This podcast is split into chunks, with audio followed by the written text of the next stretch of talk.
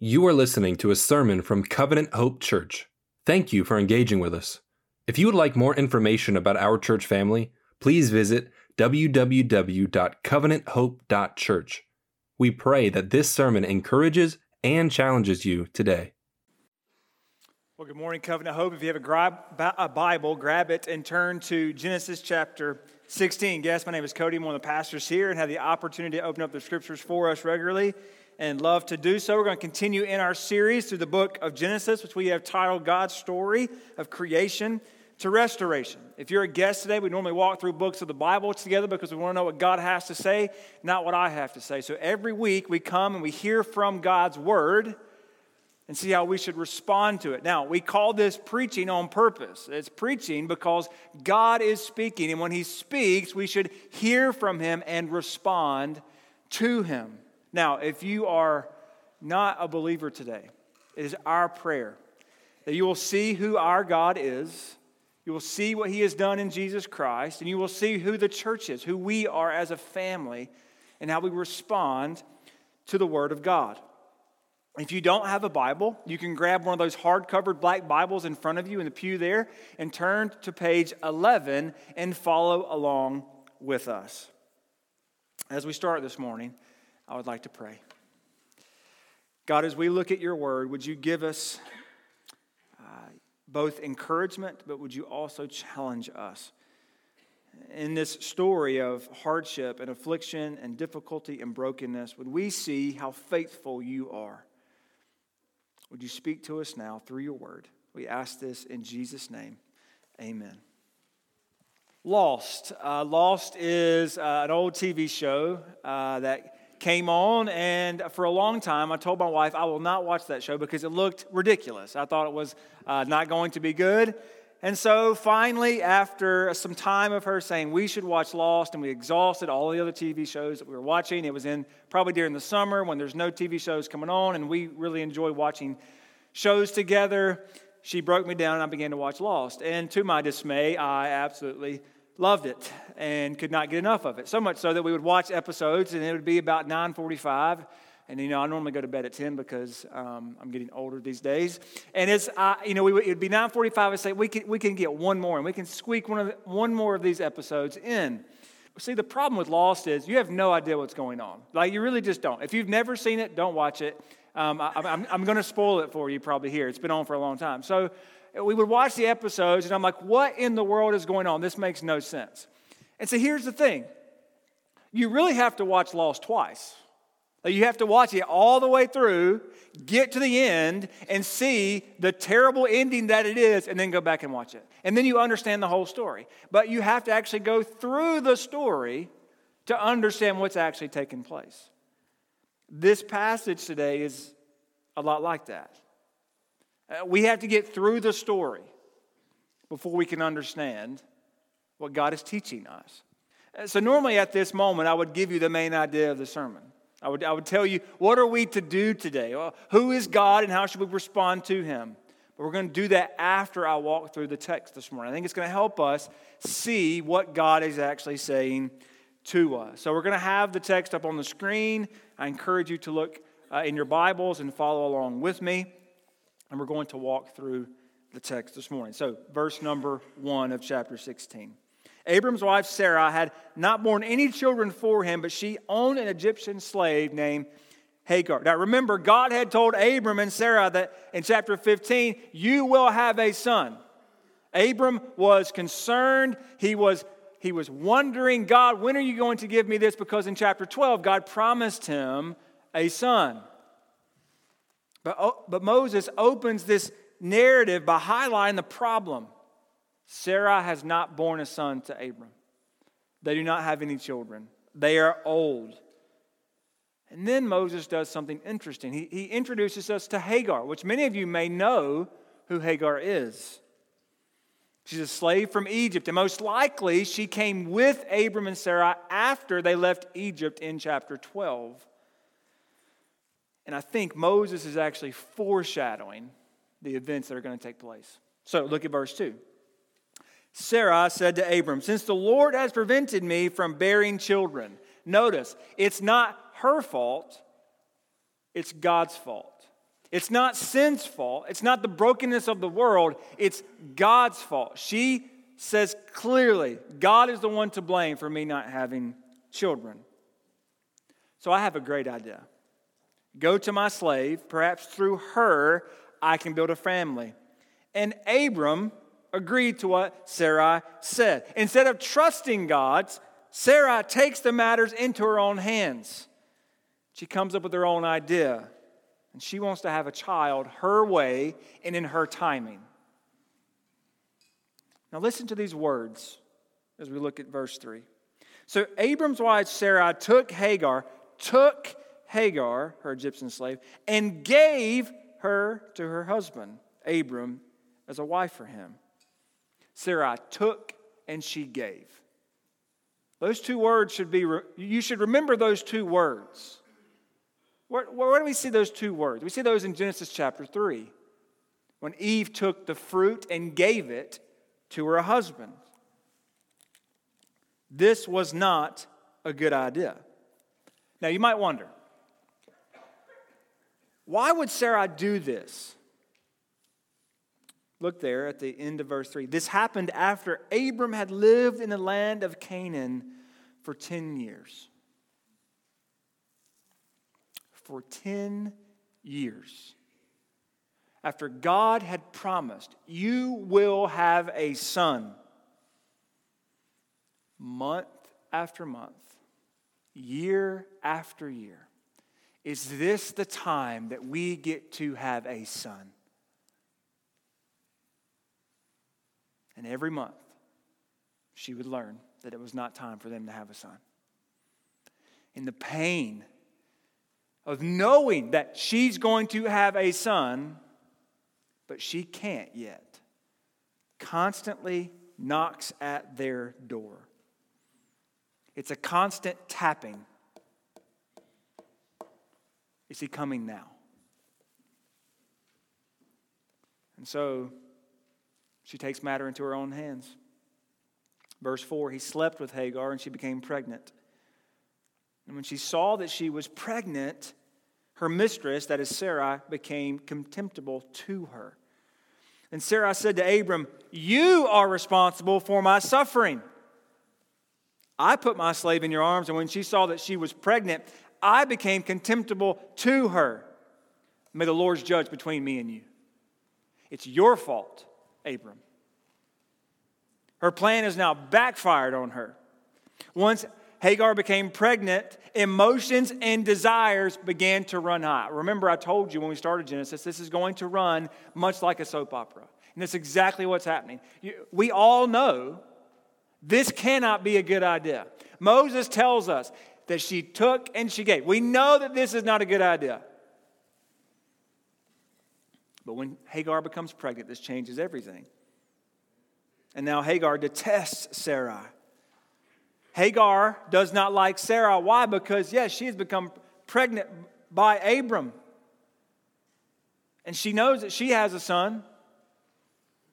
She knows that that son is Abram's, who is the leader and look, once Sarah learns of Hagar's response, she blames Abram. Look at verse 6. Abram replied to Sarah, Here is your slave. So once he is blamed, Abram says, You know what? This is your slave. She's in your power. Do whatever you want with her. And notice, then Sarah mistreated her so much that she ran away from her. I want to be clear here from all sides. There's sin from all three parties. First, even though Hagar is a victim, she's used to have something gained from her. She developed a sense of pride. This is my child. This is mine. And we can all understand the joy of becoming pregnant and even pregnant by Abram, but this pride leads her to detest Sarai. And second, Sarai tries to shift the blame right? She blamed God at first. Now, when, it's her idea, it's not her fault, it's now Abram's fault. But, but thirdly, Abram, what does he do? Well, how, how is he in sin here? Well, Abram tries to be neutral in the situation. It's not on me, it's your fault. You decide what you want to do. But Abram cannot be neutral. He's not a neutral party here, he's a co conspirator. He's the one who listened to his wife. So, what happens? Hagar runs. In verse 7, the story shifts here.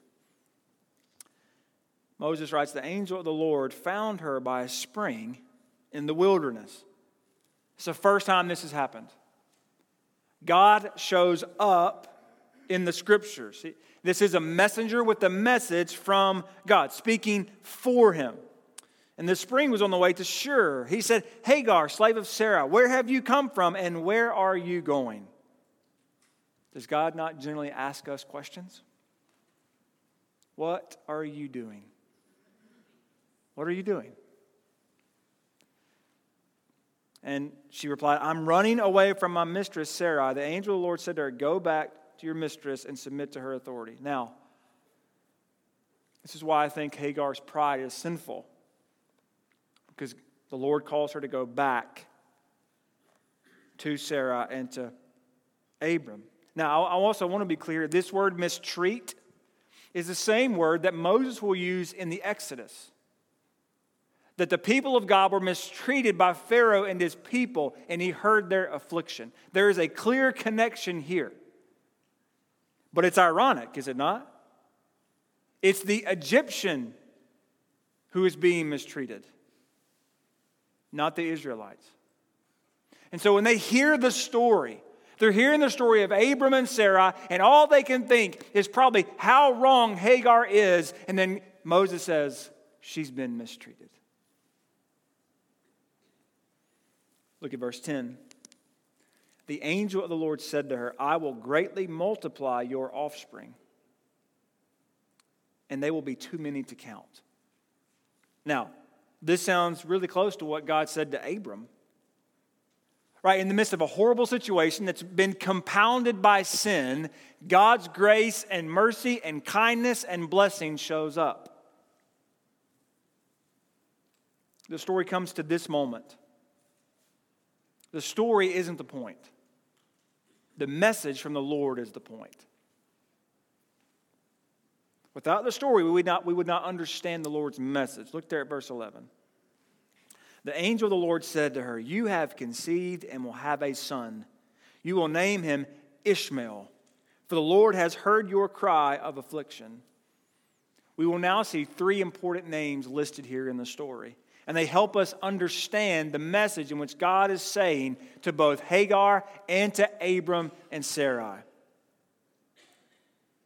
Ishmael is important because his, na- his name literally means God hears. God hears. And God hears in affliction. God hears in our distress. He heard Israel when they were in Egypt, and He hears those who are in brokenness. Look at verse 12. That son, this man, will be like a wild donkey. His hand will be against everyone, and everyone's hand will be against him. He will settle near all his relatives. Now, when we take this birth announcement, it seems to connect to other important announcements as well. You have the announcement of Isaac, you have the announcement of, of Samuel, Samson, John the Baptist, Jesus. Right? It, it seems to, the Lord is saying, this is important. You should stop and pay attention. But there's also a consequence to this birth. There's a consequence of the situation that they have put themselves in. Ishmael will be confined to the desert. He will be a wanderer.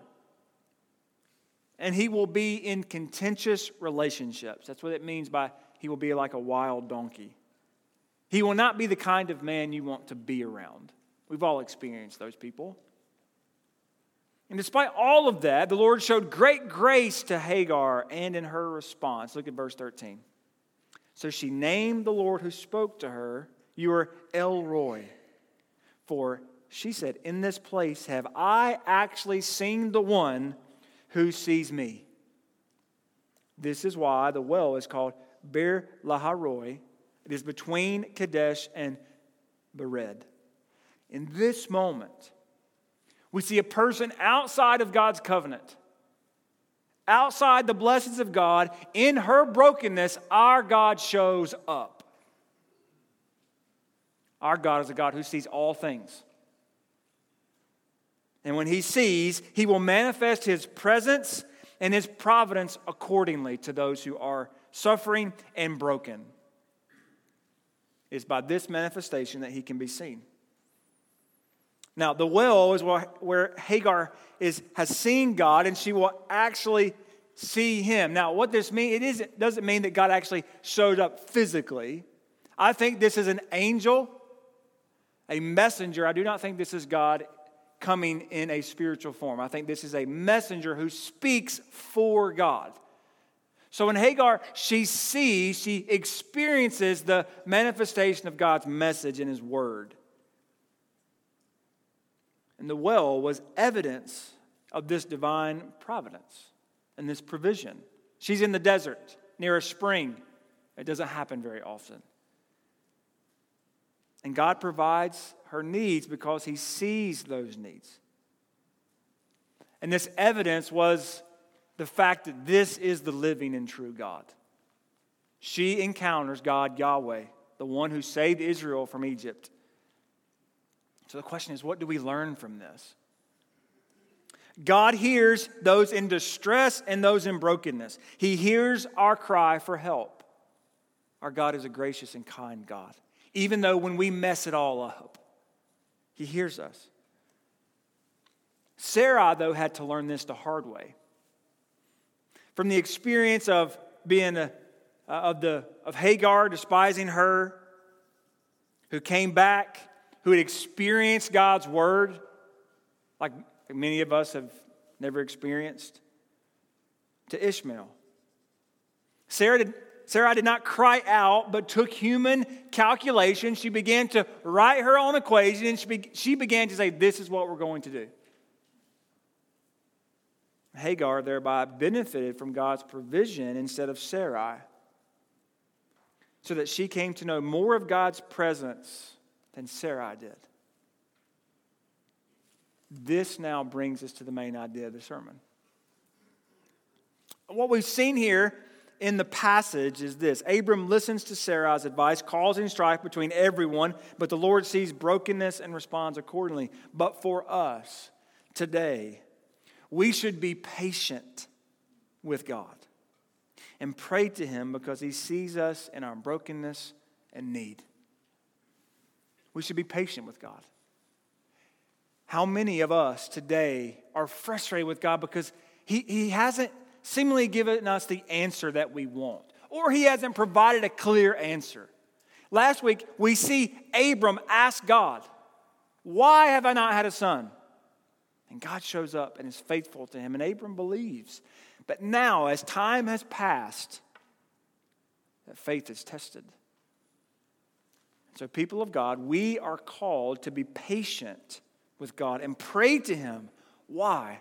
Because He sees us in every situation, even brokenness, and in our greatest need.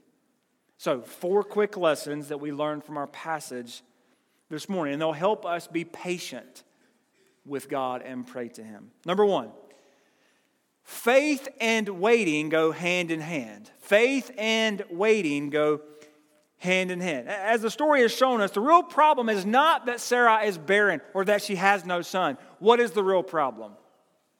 She's impatient. But let me ask you do you like waiting? Do you like waiting?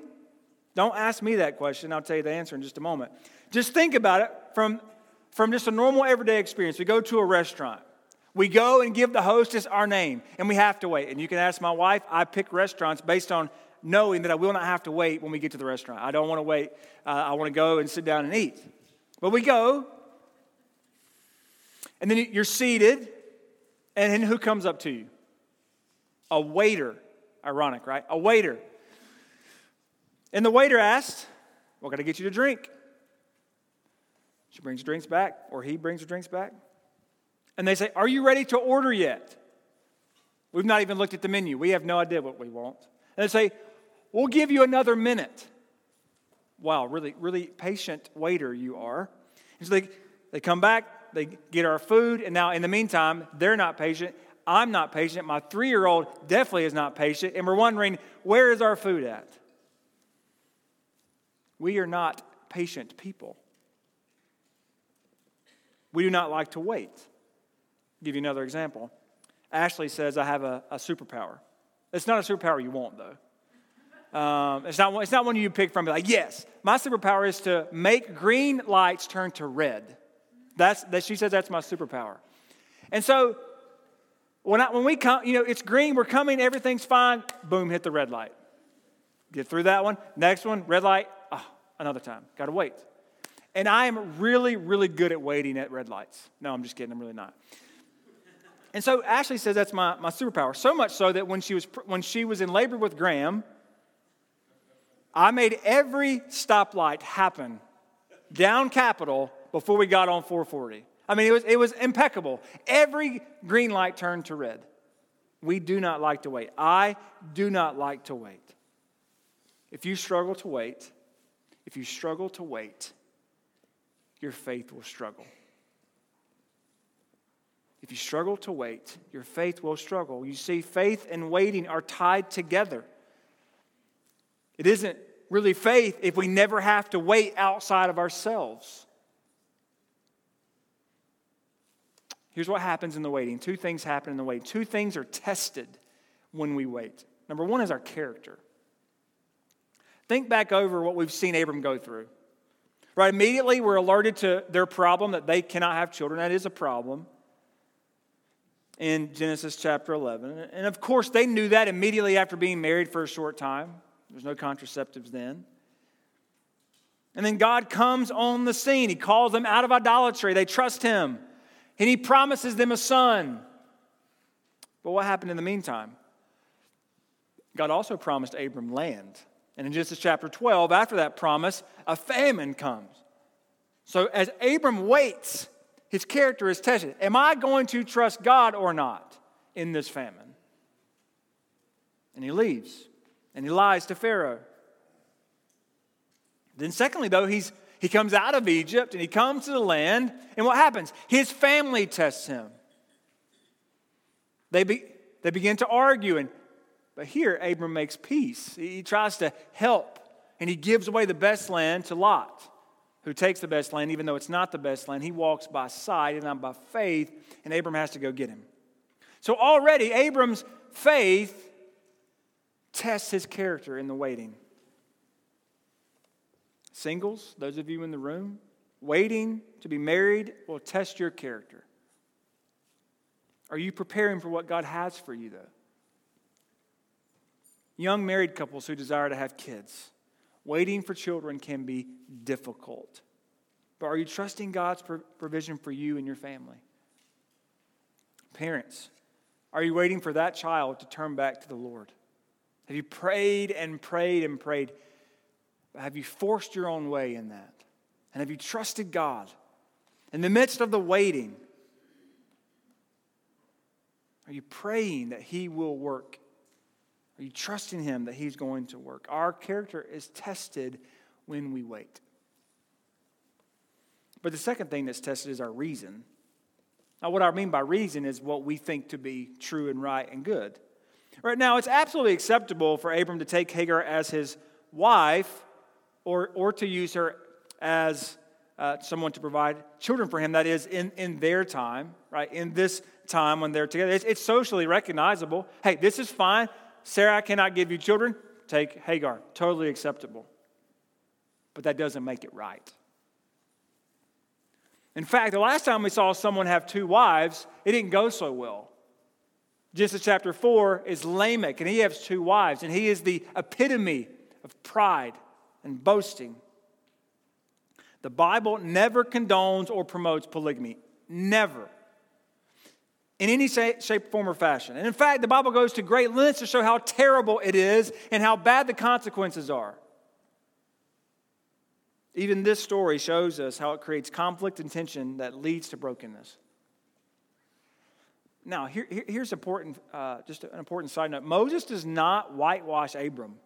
Abram is the father of Israel. He is the spiritual father of all Christians, all believers. That's what Paul says in Galatians. He's a hero, he's a titan in the faith. Hebrews chapter 11. But Moses does not whitewash his story. He's very clear. This is who Abram is, but this is who our God is. And that's the point. We can trust God not because of the people that we see to be heroes and they're perfect, but because our God is faithful in the midst of broken people. Faith is tested in waiting. And here's the thing our reason is not to be trusted over and above our faith in God and His promises.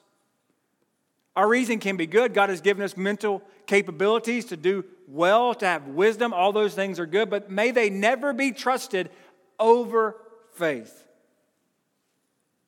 And notice this Ishmael's going to be born, Hagar comes back. And the, the problem hasn't been resolved. Sarai still has no son. The story calls for more faith and more waiting, more prayer. Faith and waiting go hand in hand. And I love this quote from Alistair Begg We will not know faith until we wait. We will not know faith until we wait. So, faith and waiting go hand in hand. But number two, human effort will not fulfill God's promises. Human effort will not fulfill God's promises. As we look back on Sarah's solution for the, for the problem, I want to be clear that her intent was to use Hagar to build her own family. Look back at verse 2 with me. Perhaps through her I can build a family. And Abram agreed to what Sarah said. Sarah believed that she could induce, she could bring about God's promises by her own plan, with her own ideas and will. Even though she couldn't have a child herself, she could use someone else to get what she most desired. She could get God's promises the easy and fast way. We live in an instant gratification culture. Kids in the room, I want you to look up at me. When your mother and father say no to you, it is good and right because you do not get everything you want. And it, and it helps you understand that it is good and right for our parents to tell you no and to make you wait. Why? Because God does not just give you anything you want like a genie. It's good and right for us to learn to wait. But your culture, the one you live in, says you can get whatever you want at any point in time. You might ask, why in the world is this wrong? Had God not promised a son to them? This was clearly a pathway forward. This was, you know, hey, this was easy. It was acceptable. Why would this be wrong? Well, there's a couple reasons for that. They did what would work, not what was right. They did what would work, but not what was right. The end never justifies the means. We can tell ourselves over and over and over again that the end is good and right, but the means will never be justified. Just because it's condoned or favored in our society doesn't mean it's right or that it's the right course of action. Just because something makes logical sense doesn't mean it's what God desires. Secondly, they listen to the voice of reason. Although reason is not to be dismissed wholeheartedly, we should use our reason. It's good and right for us, but it must be coupled with faith. Faith must be informing our reason. Because without God, we're, we're, we're stuck. And then, thirdly, Abram listened to his spouse over God. Now, this isn't to say that our wives don't have great ideas. Our wives have wonderful ideas. Wonderful ideas. But anytime our spouse tells us to do something that contradicts God's word, we should listen to God over them every single time. And now, and to be very clear, this, this may not be intentional. I know there are situations where spouses are told to do something that would violate God's word, it's on purpose. I understand that, but really it happens more subtly than that. It doesn't mean that's intentionally sinful, but whenever that happens, we should trust God and His word. Now, you may say, well, how do we do that? Well, we need wisdom one from God's word and two from God's people. My wife and I joke because as we talk through things and are working through, you know, kind of what the Lord's teaching us, when we come to that point where she's saying the right thing, but I don't want to hear the right thing, and I'm, I, I know it's the right thing, but I still, if she says it, ah, it's probably not the right thing in my mind, you know, that's, that's whatever's there. She says, just go talk to Seth, who's a really good close friend. Go, just go talk to Seth. He'll tell you. He'll and then when I go to him, he, what does he say? The exact same thing my wife says. It does happen.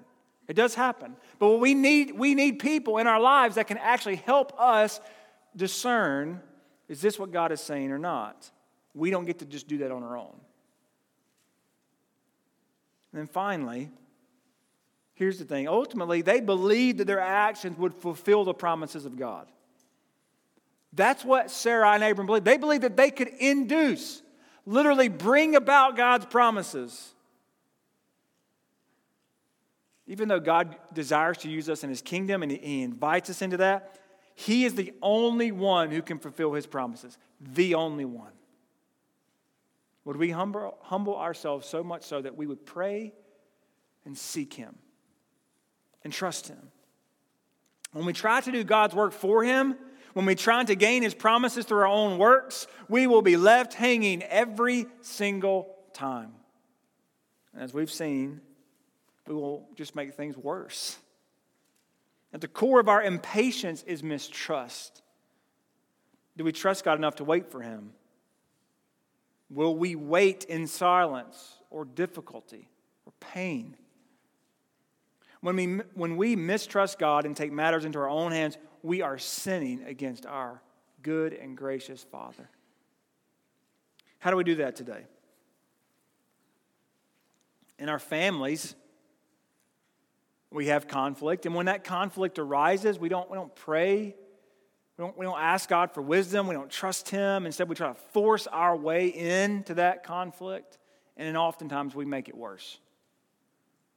Instead of trusting God, being clear, not, not, being, not being standoffish, but engaging in conversation after prayer and thoughtful discussion with our church family. But oftentimes we, we want to force that instead of letting God work in that moment. I know a lot of you have tenuous relationships with family members, some of you with your spouse. Are you praying and asking God to work in that and then respond? And how he would lead you. But we also do this in the church. The same thing that Sarah and Abraham did, we also do this in the church. What do I mean by that? It's called pragmatism. We do what will work and not what is right. We do what will work. Whatever will draw the most number of people, we're going to do it. That may be to, to, the detriment of them hearing the gospel clearly. It may be to the detriment of them becoming a mature disciple in Jesus Christ. What, it doesn't, we, we just want to get them in. So the church does things that will work, but not always things that'll do it right. And now look, it would be easy for us, you know, we just, we just want to one step in that direction. But will we trust that it's God who builds his church and it's God who builds his kingdom? Will we trust him no matter what? But notice here too the sin that is impatient human effort has immediate, generational, and lasting consequences.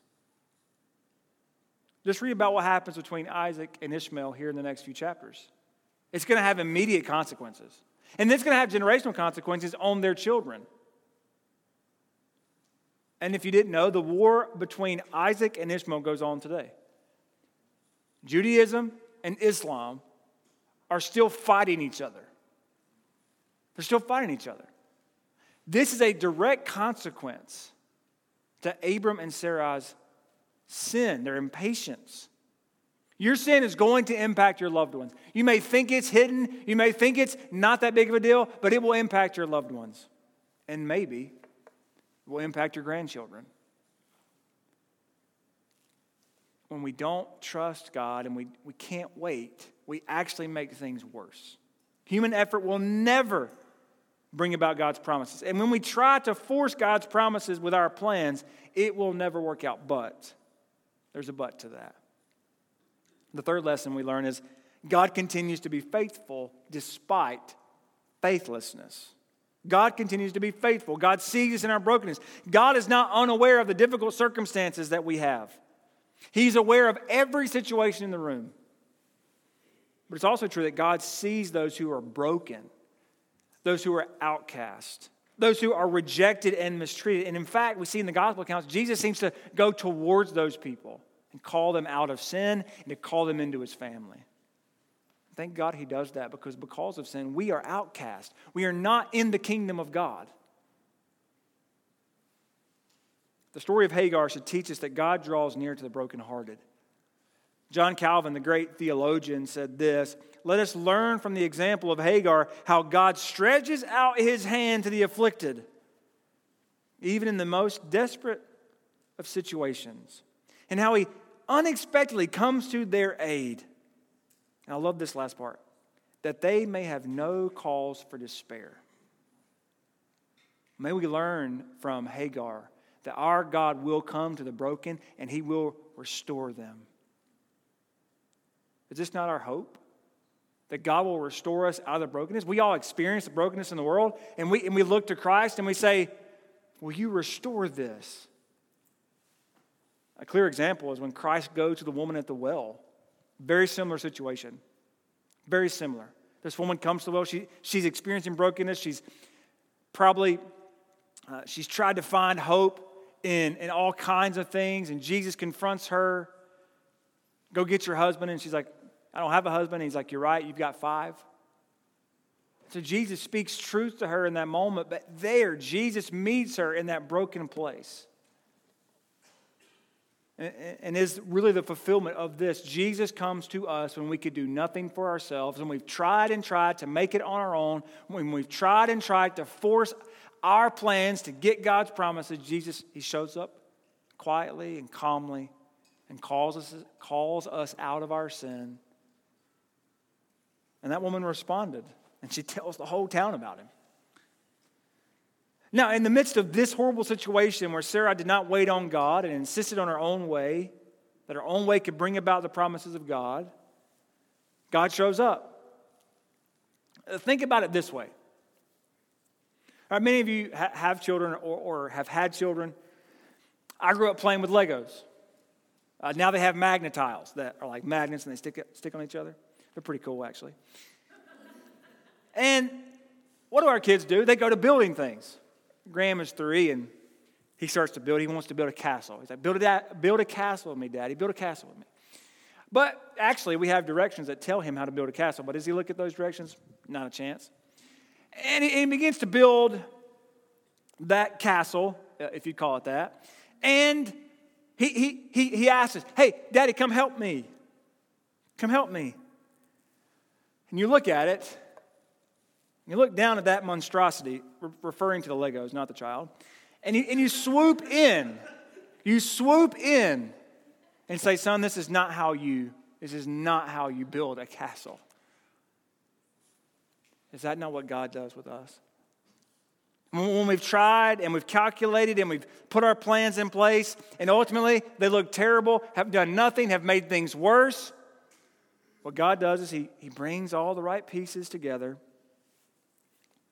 and he shows us this is where this goes. This is how you build this. This is how this should look. God comes because our children leave all these other pieces that should be in the castle, and we do it too. God comes and picks up those broken pieces and he puts them back together. That's the kind of God that we believe in. God shows up despite our sin and the mess of things that we've made. God comes to pick up the pieces with wisdom and grace. Some of you are, are in really difficult situations with family or friends or work. Some of, the, uh, some of you live with folks who aren't believers. May we never try to force God's promises on them. But may we pray for them and speak the gospel to them in kindness and love. Why? because God will do what He says He's going to do. And we can trust Him. He hears us in brokenness, He hears us in, in need and in hardship. But if we're honest, if we're intellectually honest, we come to this place of, so, well, what do we do now? How do we know if we're walking ahead of God's promises or if we're doing this in our own power? One thought our motivation. Do we trust God? Is our faith secure? Or are we trying to accomplish the promises by ourselves? Are we impatient? Are we greedy? So, what do we do? With all the questions, do the next right thing. Do the next right thing. Growing up, as I, as I played sports, I had multiple coaches who would say this in similar ways. In football, it was if you don't know what to do, just hit somebody. That's, that's what our coach said. It didn't matter. It didn't matter if it was the right person or the wrong person, or if it was a running pay, play or a pass play. If you don't know what to do, just hit somebody. If it was basketball, if you turn it over, don't, don't commit a foul next, after that. Right, get the ball back. Let, let's, let's do what we're supposed to do. Do the next right thing. Right, we must learn to do God's will, God's way, and God's timing. The question is the timing. Right, God calls us to act, but the question is when does He call us to act? Right, so, so we must seek to do God's will His way, trusting Him to bring about His promises. When Sarah tries to force God's promises, is her motivation that was wrong. Remember, she wanted to build her own family, it was out of her effort that this was going to be accomplished. She did not trust God anymore. It was her motivation. Her motivation of being hurt month after month, year after year. We do not have a son. And she let that her overwhelm her. If you're waiting on the Lord, do the next right thing. Don't force it because you will end up making things work. Whatever season you're in, do the next right thing. This will help us balance waiting patiently on God and godly good ambition. How do you do that?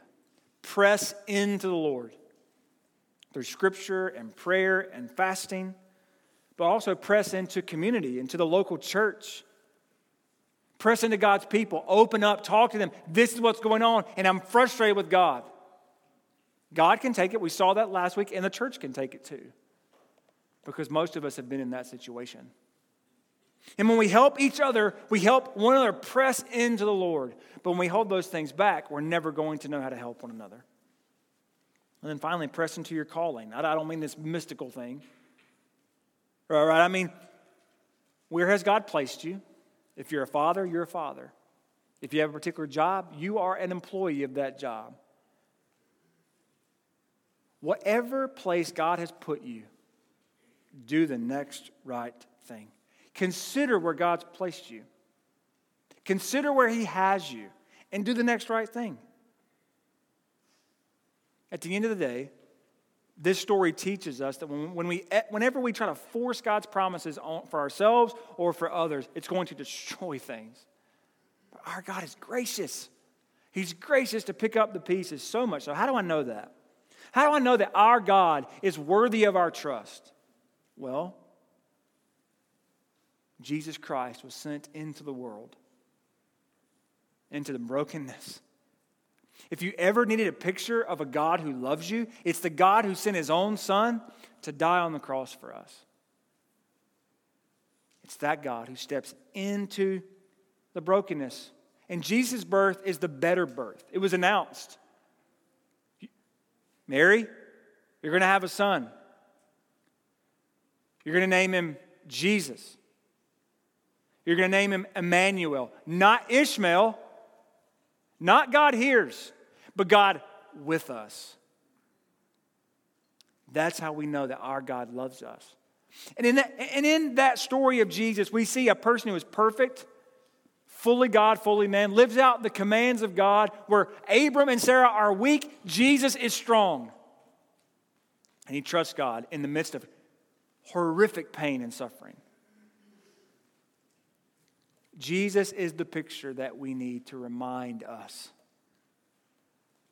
that our God is good and gracious and meets us in the brokenness right now. Because God showed up 2,000 years ago on a hill called Calvary and gave his life for you and me. Do you trust Him? And maybe you're in the room today and you've never placed your faith in Christ. You've never committed your life. You've never said, I believe that Christ is who He says He is, and that means I'm going to trust Him no matter what. Maybe that's you today. Right now, God is calling you, He's beckoning you to trust Him. It's very simple. Paul tells us if you confess with your mouth that Jesus is Lord, you will be saved. Right now, one moment, one prayer. It's that simple. Church, I pray that we never lose the sight of a God who comes to us in our brokenness, in our pain, and picks up the pieces. I'm going to pray for us. I'm going to pray for anyone in the room who, who has not placed their faith in Christ. Pray with me. God in heaven, we acknowledge that you are a good, gracious, and loving God. And when we have made a total mess of the situation, you step in in your timing and in your way. So, God, may we learn to trust you and to not make things more difficult. May we trust you in waiting and we trust you in doing the right next thing. God, I pray right now for the people in the room who may not know Jesus. Would you press on them? Would your spirit be so strong and so clear? And would they profess faith in Jesus Christ, no matter how long they've been running from you?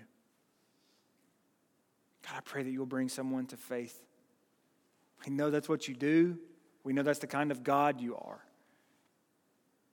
God, would you help us be a church that waits for whatever you have, both individually and collectively?